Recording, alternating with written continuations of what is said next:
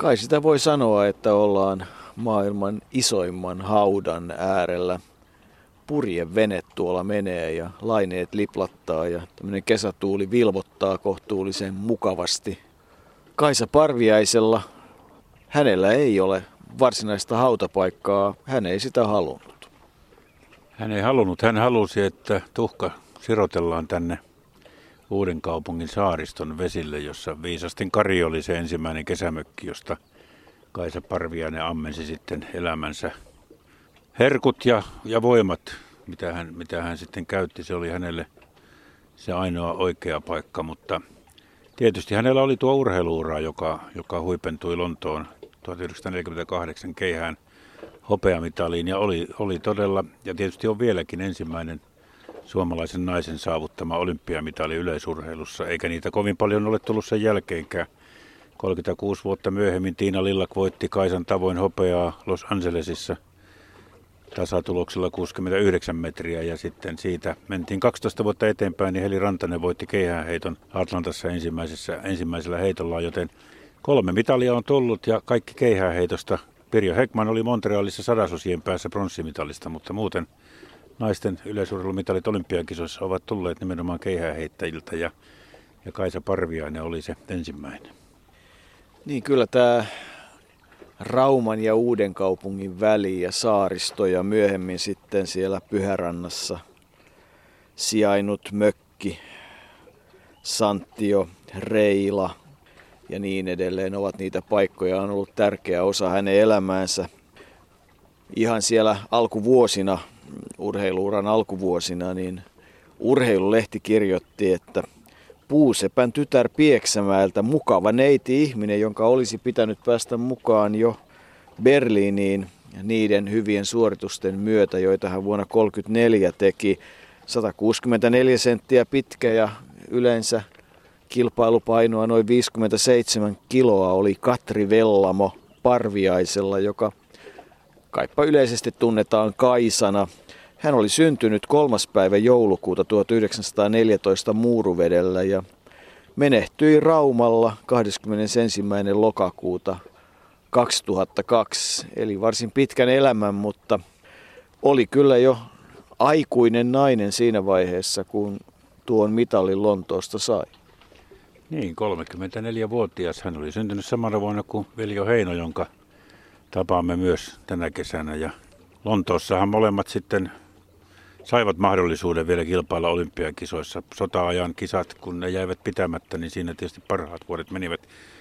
Berliiniin hän Kaisa Parviainen olisi ollut jo valmis, mutta silloin on sitten erilaista lähteistä riippuen niin vaikeuksia ollut, mutta hyvin pitkälle monessa mainitaan, että Armas Valste oli se, joka piti naisten, naisia yleisurheilussa lähinnä välttämättömänä pahana, eikä mielellään sitten olympiakisoihin naistakaan valinnut, eikä, eikä tuota Tahko Pihkalakaan kyllä naisiin suhtautunut, lähinnä irvaili kokonaisyleisurheilua, eikä Martti Jukolakaan sen ajan, sen ajan koko kansan urheilurunoilija, niin hänkin tavallaan käänsi selkänsä naisyleisurheilulle. Ja kyllähän Kaisa Parviainen tietyllä tavalla katkera siitä oli sitten vielä vanhoilla päivilläänkin, että naisilla oli silloin kova. Silloin piti olla kova, rohkea nainen, jos meinasi menestyä siinä miesten urheilumaailmassa, jota, jota siihen aikaan elettiin. Niin Kaisa Parviainen kai sanoi aika monta kertaa, tai ainakin niihin aikoihin, että kohtelu oli suorastaan nöyryyttävää, että kun kilpailuissa naisille oli tarjolla yksi sadan metrin kilpailu, ja siinä piti sitten osoittaa koko urheiluosaamisensa niin, että Berliiniin vuonna 1936 lähetettiin neljä kertaa sadan metrin viestijoukkue, josta Kaisa Parviainen tippui viimeisenä. Hänhän ihan ensimmäisiä urheilukilpailujaan kävi nimenomaan sadalla metrillä ja kerrotaan tarinaa, jossa hän kouluaikana haastoi Raili Haltun, joka oli sen ajan ykkös sprinteri. Johti kilpailua 90 metriä, mutta tuli toiseksi sitten ajalla 13.1. Ja niinhän se oli, että osallistuja, joka oli mukana neljä kertaa 100 metrin viestissä, heitti Berliinissä myös keihästä. Se Berliinin keihäsmitali jäi oikeastaan kai tämän suuren suomalaisen urheilujohtaja kolmikon takia saavuttamatta. Nimittäin Kaisa heitti jo 21-vuotiaana Suomen ennätyksen 42.06 ja Berliinissä mitalli saatiin alle 42 metrin tuloksella, joten siinä sitä sitten oli, eikä hän myöskään osallistunut vuoden 1938 EM-kisoihin ja sitten sotavuodet veivät parhaat yleisurheilun vuodet. Hän sitten aloitti uudestaan tavallaan vasta 44. Keihäheiton, niin pesäpalloahan Kaisa pelasi, oli, oli varsin taitava pesäpalloilija, Lukkari, Varkauden urheilijat, kun se seura nyt oli. Ja tuota, ihan Suomen parasta tasoa. Ja osittain siellä pesäpallossa tietysti tuo käsikin vähän kipeytyi, se oli kipeä, kipeä siellä on Lontoossakin silloin 48. Ensimmäisellä heitolla Kaisa tempaisi 40 metriä ja sitten toisella Suomen ennätyksi 43,79 ja lähestulkoon loppuun asti Kaisa Parviainen johti tuota Wemblin olympiakilpailua, jossa Tapio Rautavaara miesten keihää voitti, mutta aivan lopussa sitten itävaltalainen maailmanennätysnainen pääsi livahtamaan ohi. Niin, Herma Bauma, joka oli heittänyt niinkin kovan tuloksen kuin 48-21, heitti sitten viidennellä heitolla 45-57, oli siinä vaiheessa jo kuulemma aika hermostunut siitä, että, että miten tässä kilpailussa nyt käy. Kaisa Parviaiselle se tulos riitti ja hän siihen tyytyi hyvinkin. Oli mukana myös sitten pituudessa, nimittäin hän oli hypännyt Suomen ennätyksen 5.39 ja, ja oli mukana pituuden karsinnassa, mutta omien sanojensa mukaan noin puolitoista senttiä hyppäsi liian vähän ja karsiutui sitten itse kilpailusta. Sanoo myös, että siinä vaiheessa oli kai jo tyytyväisyyttä aika tavalla, kun se keihäsmitali oli tullut, että, että hän ei sitten oikeastaan enää pystynyt siihen ihan täysin latautumaan. No oli miten oli, niin, niin hieno suoritushan se oli. Olosuhteet olivat siellä Lontoossa tosi kuumat ja helteiset ja heittopaikka taisi edelleen olla surkea. Se varmaan oli surkea, ja, ja, mutta se käsi tietysti esti enemmänkin. Se pituushyppy oli sikäli mielenkiintoista, että siinä voittotulos olympiakisoissa silloin Lontoossa oli 569, joka oli sama kuin Kaisa Parviaisen edellisenä vuonna hienoisessa myötätuulessa hyppäämä tulos, joten kyllähän siinä pituushypyssäkin hyvin lähellä maailman kärkeä oli. Keihäheittäjänä Kaisa Parviaisen sanottiin olleen tyylitaituri.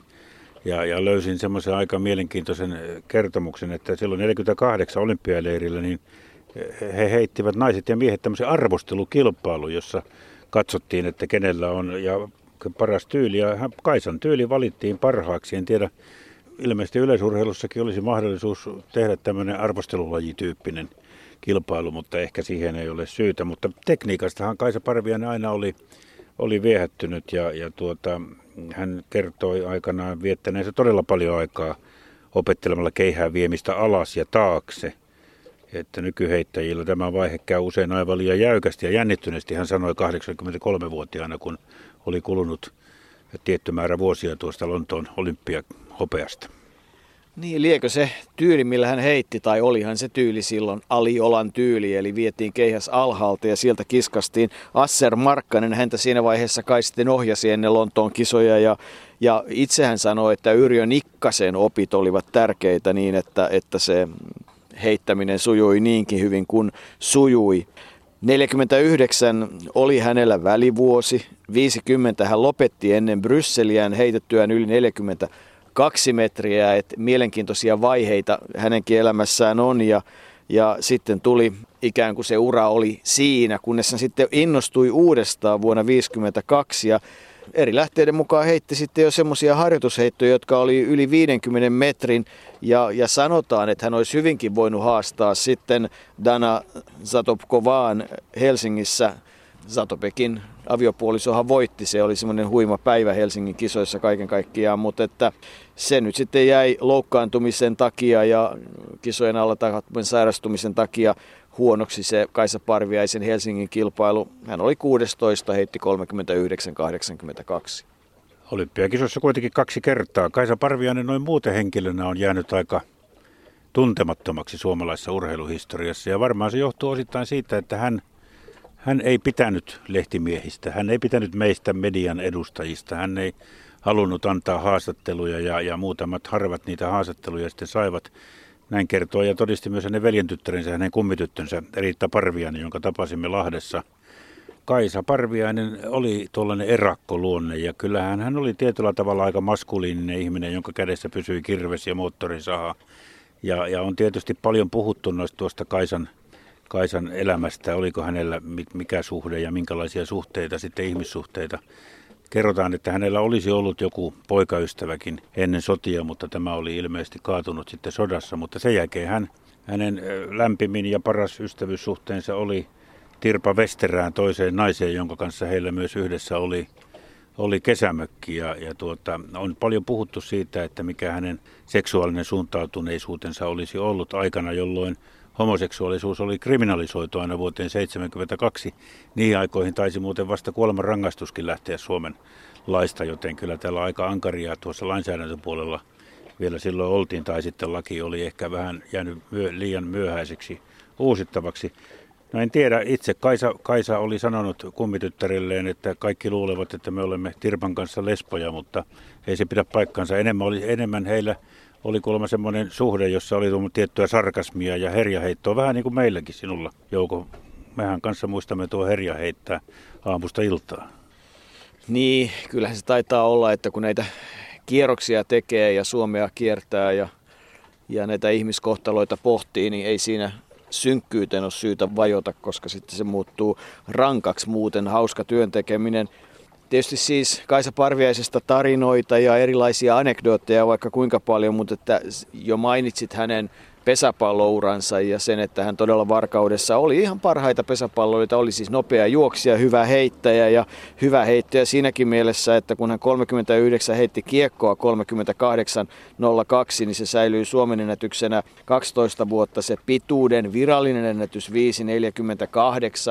Hän siis hyppäsi myötätuulen pidemmältä ja, ja hyppäsi jo 30, vuonna 39 5.41 SM-kisoissa hän oli keihässä ykkönen kolme kertaa, 48, 50 ja 51 ja pituudessa 48.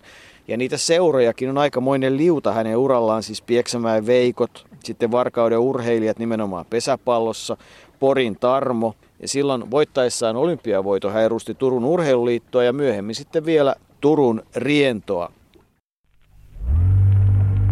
Nyt on juuri käynnissä naisten keihäänheitto ja siellä on tulessa meidän tunnettu vanha naisurheilijamme, ei iältään vanha, vaan tarkoitan urheilijana, vanhasta on tunnettu, nimittäin Kaisa Parviainen. Ja ilokseni voin kertoa heti alkuun, että alkukilpailun kahden ensimmäisen heiton jälkeen hän on asettunut suomalaiselle keihäänheittäjälle oikeutetulle paikalle, nimittäin johtoon. Hänen toinen heittonsa oli 44,5 ja se riittää vain puolentoista metrin johtoon. Häntä lähinnä ovat siellä toisena vaarallinen itävaltalainen Baume, joka on heittänyt 40 ja parhaalla heitollaan noin 43. Oli todellakin oikea kaunis mallinäyte suomalaisesta keihästekniikasta. Hän heitti sen hyvällä vauhdilla, kiihtyvällä vauhdilla, ristiaskelilla, jossa ponnistus ja veto liittyvät kiinteästi toisiinsa aivan kuin meidän parhaimmat keihäsmestareillamme. Keihäs lensi sulavasti, ei liian pystyn eikä liian matalalle, vaan suoraan etuviistoon, ja kuten sanottu, pituutta oli 44 ja puoli, ehkä pikkusen päälle. Tuolla Kaisan numero 11 on siis edelleen kunniakkaalla johtopaikalla, ja hän sai sen edun johtaessaan alkukilpailussa, että hän loppukilpailussa pääsee heittämään viimeisenä, joka voi tasaväkisessä kilpailussa merkitä aika paljon. Siis tässä kerronkin jo, että hänen pahimpia kilpailijan ovat pari hollantilaista, eräs amerikkalainen, ja sen jälkeen on suuri rykelmä siinä 40 metrin nurkilla. Parhaita siellä ovat tässä 40 joukossa vielä mainitakseni tästä joukosta belgialaisen Rayen ja hollantilaisen Nissen Walberin sekä amerikkalaisen Dodsonin, tsekkiläisen Ingrobon, joka on noin 39 ja puoli, sekä niin tässä ne parhaat olivatkin sitten. Jäämme tässä jännitystä odottamaan Kaisan seuraavia heittoja. No niin, tässä oli vielä ennättänyt kertoa naisten keihään heidosta. Siitä seuraa myöhemmin tässä pieni välähdys, mutta nyt sattuu juuri tähän lähetyksen aikaan erinomainen seremonia. Tässä jaetaan palkinnot naisten keihään heidosta. Ja iloksenne saan teille ilmoittaa, että Kaisa Parviainen tuli siinä toiseksi. Hän on tuonut siis Suomelle ensimmäisen olympiamitalin, hopeamitalin. Sangen arvokkaan mitalin, joka varmasti tulee edistämään ja antamaan suurta yllykettä meidän naisurheilullemme. Kilpailun voitti itä, äh, itävaltalainen Baume. Hän sai mitalin. Nyt saa Kaisa juuri mitalinsa Lindströmin kädestä kansainvälisen olympiakomitean puheenjohtajan, joka puristi onnitellen Kaisan kättä. Nyt Kaisa onnittelee Baumea. Ja kolmanneksi tuli tanskalainen Karlstedt. Siis toinen ja kolmas palkinto tuli Pohjoismaihin, joka on ilahduttava merkki Pohjoismaissa naisurheilun Kaisa Parviainen oli ison perheen tytär, ainakin sisaruksia oli kaiken kaikkiaan kolme ja kukaan siskoistakaan ei kai mennyt naimisiin. Perhe oli syntyisin molemmat vanhemmat Muuruvedeltä, mutta Pieksämäellä he vaikuttivat ja liekö sitten huonekaluja ja ruumisarkkuja se perheen bisnes? Niin, sitä kerrotaan, että siellä Pieksämäellä oli puusepän verstas, jossa näitä tehtiin. Niitä verstaita ei ollut kaupungissa kuin kaksi, joten bisnis, olisi ilmeisesti, bisnis ilmeisesti oli ihan ok. Kaisa itse olisi halunnut rakennusmestariksi ja, ja tuota, itse hän rakenti tuonne Viisasten Karille sitten saunankin ja se on kulma edelleen hyvä sauna, kertovat nykyiset omistajat. Näin kertoi meille Riitta Parviainen, eli niin kuin sanottiin tuossa aikaisemmin, niin Kaisalla pysyi kirves ja moottorisaha ja mikä tahansa käsissä. Hänellä oli myös sitten toinen rakkaus ja ne olivat nuo kolliet, eli Skotlannin paimenkoirat. Niin, niitähän, niiden kouluttamisesta hän piti ja kävi tottelevaisuuskokeissa ja, ja kilpailuissa ja Samaten myös sillä Tirpa Westerällä oli kollia, joten sekin yhdisti heitä. He eivät asuneet yhdessä. Heillä oli yhteinen mökki, mutta he asuivat lähekkäin ja, ja tuo suhde kyllä kesti sitten läpi koko elämän. Niin, kyllä ne koirat oli varmasti yksi yhdistävä tekijä ja todella sitten se matkailu sinne mökille. Se on siis alkanut jo 40-luvun lopulla, jolloin he ensimmäisiä kertoja kai menivät Meloen kanootilla ihan näille lähivesille, missä nyt täällä Uuden kaupungin rannassa ollaan. Ja tuossa muuten Joutsenkin putsaa itseään ihan vähän matkan päässä. Erakko luonnehan Kaisa Parviainen oli, se on tullut selväksi ja ja tota, myöhempinä vuosina sitten myös aikamoinen autoilija, että sillä punaisella Fiatilla on tehty jos jonkunnäköisiä seikkailuja ja luojan kiitos pahempaa ei koskaan sattunut. Niin, erakoluonteeseen varmaan vaikutti osittain se, että, että kuten kummityttö sanoi, niin Kaisa Parvinen oli suorapyhäinen ihminen. Hän sanoi suoraan, mitä ajatteli ja piti sillä tavallaan myös sitten niin kuin etäisyyttä. Ei siinä äkkinäinen, kun, kun tuota saa suoraan silmilleen totuuden, niin hyvin helposti sitä, sitä jättää sitten yrit, yritykset lähestymisestä. Sikseen tuo autoilu oli kyllä hauska, hauska tarina, koska hän ajoi viimeiseen asti autoa ja, ja Riitta Parviaisen mukaan ihan keskellä tietä sitten siinä vaiheessa, kun näkö alkoi jo huonontua. Ja, ja tuota, kummityttö oli yrittänyt saada hänet menemään taksilla maalle. Ja, ja sehän ei tietysti onnistunut, vaan järräpäinen ihminen, kun Kaisa Parviainen oli, niin autolla hän halusi mennä. Mutta sitten kun tuli ajokortin uusimisen aika, niin sitten hän tajusi, että se voi olla, että tuo uusiminen ei onnistuisi. Ja hän päätti lopettaa autoilun, mutta sitä ennen niin viimeisessä vaiheessa niin kaverukset Tirpa ja Kaisa tutkailivat aina kun lähtivät jonnekin, että olivatko valot punaisia tai keltaisia ja reitti valittiin sen mukaan, että valoja olisi mahdollisimman vähän Tulee aina mieleen se Petteri Petersen, joka viimeisessä vaiheessa kanssa ajoi vähän niin kuin ulkomuistista ja törmäsi sitten tuolla Topelyksen kadulla, kun oli tullutkin semmoinen liikenteenjakaja, joka ei siihen ulkomuistiin sisältynyt ja siihen loppui hänen autoilunsa, joten jotkut haluavat kyllä elää täysillä loppuun asti ja ymmärtäähän sen. Luopuminen on usein aika tuskallista ja vaikeaa. Oma mielenkiintoinen puolilegenda ja anekdootti on tietysti se, että kun Kaisan nimi, sukunimi oli Parviainen, niin, niin jonkun tiedon mukaan Aki Parviainen, huippuheittäjä vuosien ajan, olisi kaukaista sukua. Ja, ja jos oikein kauas mennään ja sukua tutkitaan, kun poikkeuksellisesti traktori ei häiritse meitä, mutta tässä rannan äärellä juna puksuttaa kohti satamaa tällä kertaa. No yhtä kaikki, jos oikein kauas historiaa mennään, niin tämä parviaisten suku saattaisi olla kaukasta sukua myös Unkarissa olevalle Nemetin suvulle niin, että onhan siinä geenejä, kun Nemettejä ja Parviaisia yhdistään keskenään. Ja kun palataan takaisin sinne Lontooseen ja Lontoon aikaan, niin muistuu mieleen tapahtuma vuodelta 1998, jolloin soitin Kaisa Parviaiselle. Halusin muistella hänen kanssaan, minkälaista se 50 vuotta sitten hankittu ensimmäisen suomalaisen yleisurheilu-olympiamitalin saaminen oli. Ja se kaikki pitää siinä mielessä paikkansa, mitä hänestä kerrotaan, että hän aloitti hyvin vaisusti, eikä nyt niin erityisesti halunnut sitä omaa mitalliaan muistella, vaikka myöntää, että se hyvä asia olikaan, mutta sitten kun kysyin häneltä, että no seuraatteko edelleen urheilua ja, ja jaksatteko sitä seurata, no kyllä minä aktiivisesti ja olishan siitä aika paljon sanottavaakin, jolloin jatkoin, että no olkaa hyvä. Ja sitten pamahti semmoinen aika raju verbaalinen ilmaisu jossa taisi olla kirosanakin höysteenä, että samperi, kun ne on semmosia löllöpeppuja nämä nykyiset heittäjät. Raju ilmaisu oli ihan toisenlainen, mutta käytetään tällaista tähän väliin, että saisivat mennä suokse, suolle juoksemaan ja vähän voimistelemaan ja sitten vertaus kuului, että se Selesnik kun on niin sutjakka poika, se ei ihan hevin unohdu. Kuisa Jouko nyt noin häveliäksi ryhdyttäessä kesken kaiken itse olet minulle kertonut, että Kaisa otti, että perkele, kun on semmoisia läskiperseitä kaikki nämä nykyiset heittäjät, mitä sitä salailemaan.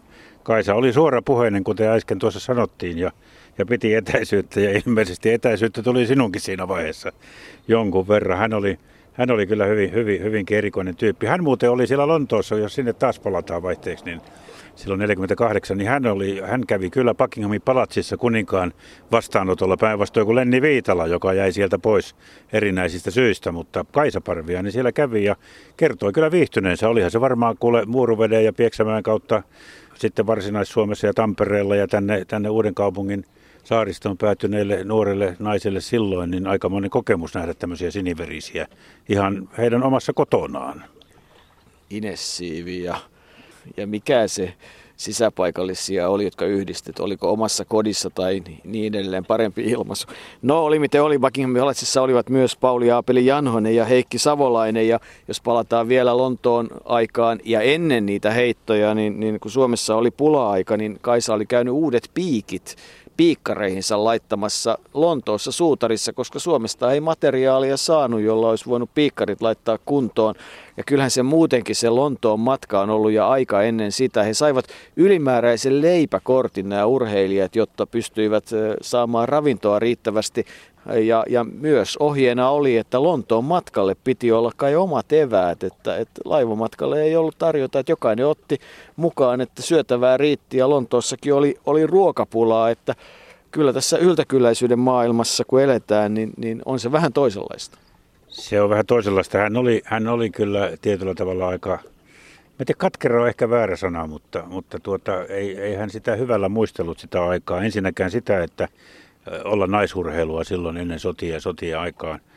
Se vaati hänen mielestä aikamoista sisun näytettä olla naisurheilija, koska kaikenlaista pilkattavaa riitti, mutta hän uskoi ja muisteli, että emme tyttöjen kanssa kuitenkaan sitten suuremmin asiaa surreet ja häntä nyt naurattikin jälkeenpäin se erässä haastattelussa, mitä silloin oli.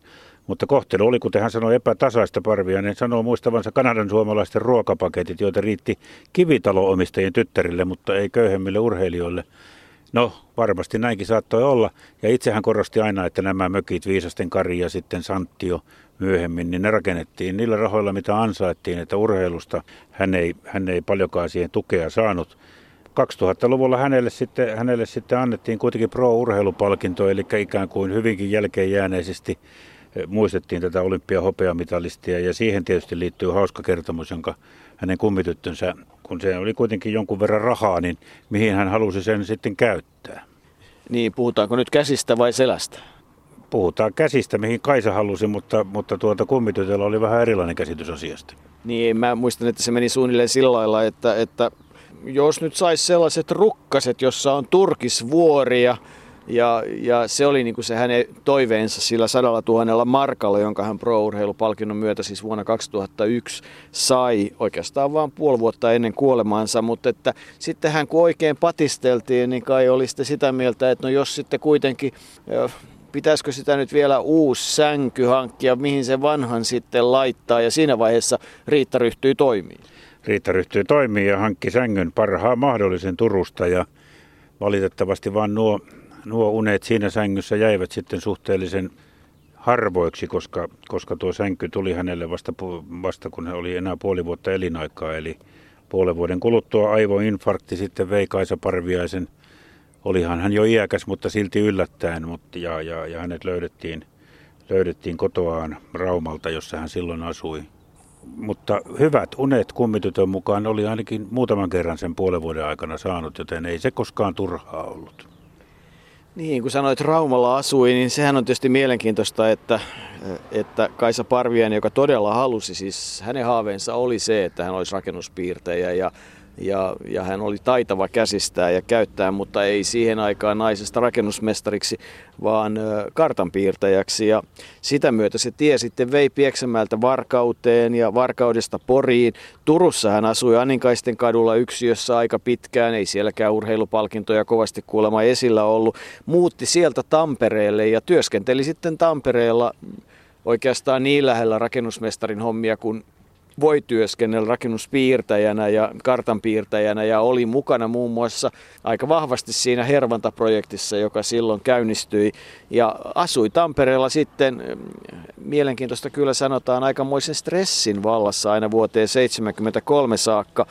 Viikonloppuisin pyrittiin pääsemään Raumalle ja sinne mökille, mutta sitten 73 hän muutti lopullisesti Raumalle ja, ja siihen Kuninkaan kadun asuntoon, jossa sitten vietti lopun elämänsä ja pois luettuna niitä aikoja, mitkä menivät sitten mökillä. Eli siinä vaiheessa, kun hän oli saanut vähän reilu 50-vuotiaana sydäninfarktin, niin, niin siinä vaiheessahan tämä saaristomökki myytiin ja he hankkivat toisen mökin yhdessä Tirpan kanssa, joka oli sitten Tirpan suvun mailta. Mutta sieltä Kuninkaan kadultahan löytyivät sitten myös hänen mitallinsa, kun veljen tytär ja kummitytär tonki, niin hän löysi sitten kaapin päältä sellaisen repun ja siellä repussa oli sitten SM-mitaleita ja ties mitä kaikkia mitaleita ja, ja se Kaisan toive sitten, että kun se hopeamitali oli ensin ollut äidillä, hänen äidillään ja sitten se oli annettu Riitalle, kun hän oli valmistunut yliopistosta, niin nyt se on sitten jo urheilumuseossa. Sinnehän se tietysti kuuluu. Toki, toki, mutta ennen kuin lopetetaan tämä Kaisa Parviaisen esittely ja muistelu, niin – Yksi asia on meinaa unohtua hänen lahjakkuudestaan. Hän oli erinomainen viulun soittaja. Hän harjoitteli joskus silloin Turussa asuessa jopa neljä tuntia päivässä ja, ja oli siis todella, kaikki, kaikki joilta ollaan tätä asiaa kyselty, niin tietävät, että viulu kyllä pysyi Kaisa Parviaisen kädessä ja hän, hän sanoi sitten niille, jotka ihmettelivät, että miten viulu voi sopia keihäheittäjän käteen, että että ei hänestä siinä ole mitään ihmettelemistä. Että molemmissa tarvitaan tekniikkaa, sekä viulunsoitossa että keihäheitossa ja, ja urheiluaikanaan hän soitti ja hänellä oli, perheessä oli muitakin lahjakkaita, musiikillisesti lahjakkaita lapsia, joten onhan se tietysti, no äkkinäiseltään niin tuntuu aika oudolta yhdistelmältä, mutta osoitti sen, että Kaisa Parviassa oli monenlaista lahjakkuutta.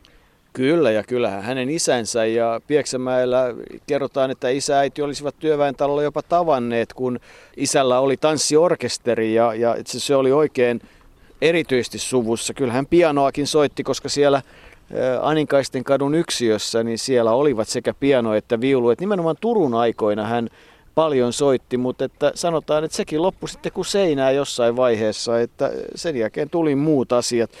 Kyllähän Kaisa Parviainen olisi ollut todella mielenkiintoista saada joskus tavata hänet ja jutella hänen kanssaan elämästä ja urheilusta ja kaikista näistä asioista, koska sanotaan mitä sanotaan, niin mielenkiintoinen ihminen hän on ollut. Ainoa mitä olisi pitänyt välttää, niin kuin Sylvi Saimukin kanssa, oli se, että kerrotaan, että Kaisa Parvien osasi myös tuon sen ajan hyvän taidon, nimittäin kunnollisen kädenpuristuksen. Nyt jo kolmas tämmöinen kiveen hakatut sarjassa Strömberg ja Saimo ja myös Kaisa Parviainen. Hän kuulemma osasi pusertaa kättä myös niin, että sattui. Eihän nykyaikana voi kätellä kunnolla, vaikka olisi isompi käsikin, koska siitähän voi joutua syytteeseen, jos sattuu. Kun sanoit tuossa alussa, että Kaisa Parviaisella on aika iso hauta, niin kyllähän se tietysti iso on. Jos laajasti tulkitsee, niin sehän on koko maailman valtameret. Tiedän, mihin se tuhka on sitten Viisasten Karin rannasta lähtenyt menemään, mutta ainakin Kaisa Parviainen on siellä, minne hän halusi tulla hänelle tämä uuden kaupungin saaristo, Viisasten Kari ja sitten Santtio ja, ja vanha Raumakin sitten eläkepäivillä. Ne olivat rakkaita paikkoja, jonne, jonne oli hyvä sitten lopettaa tämä elämän mittainen kulku ja muistella joskus sitä keihäheitä hopeaakin silloin Lontoossa 48. Ja nyt kun katsot tuonne Ulapalle ja tuota saaristoa, niin en kyllä yhtään ihmettele muista.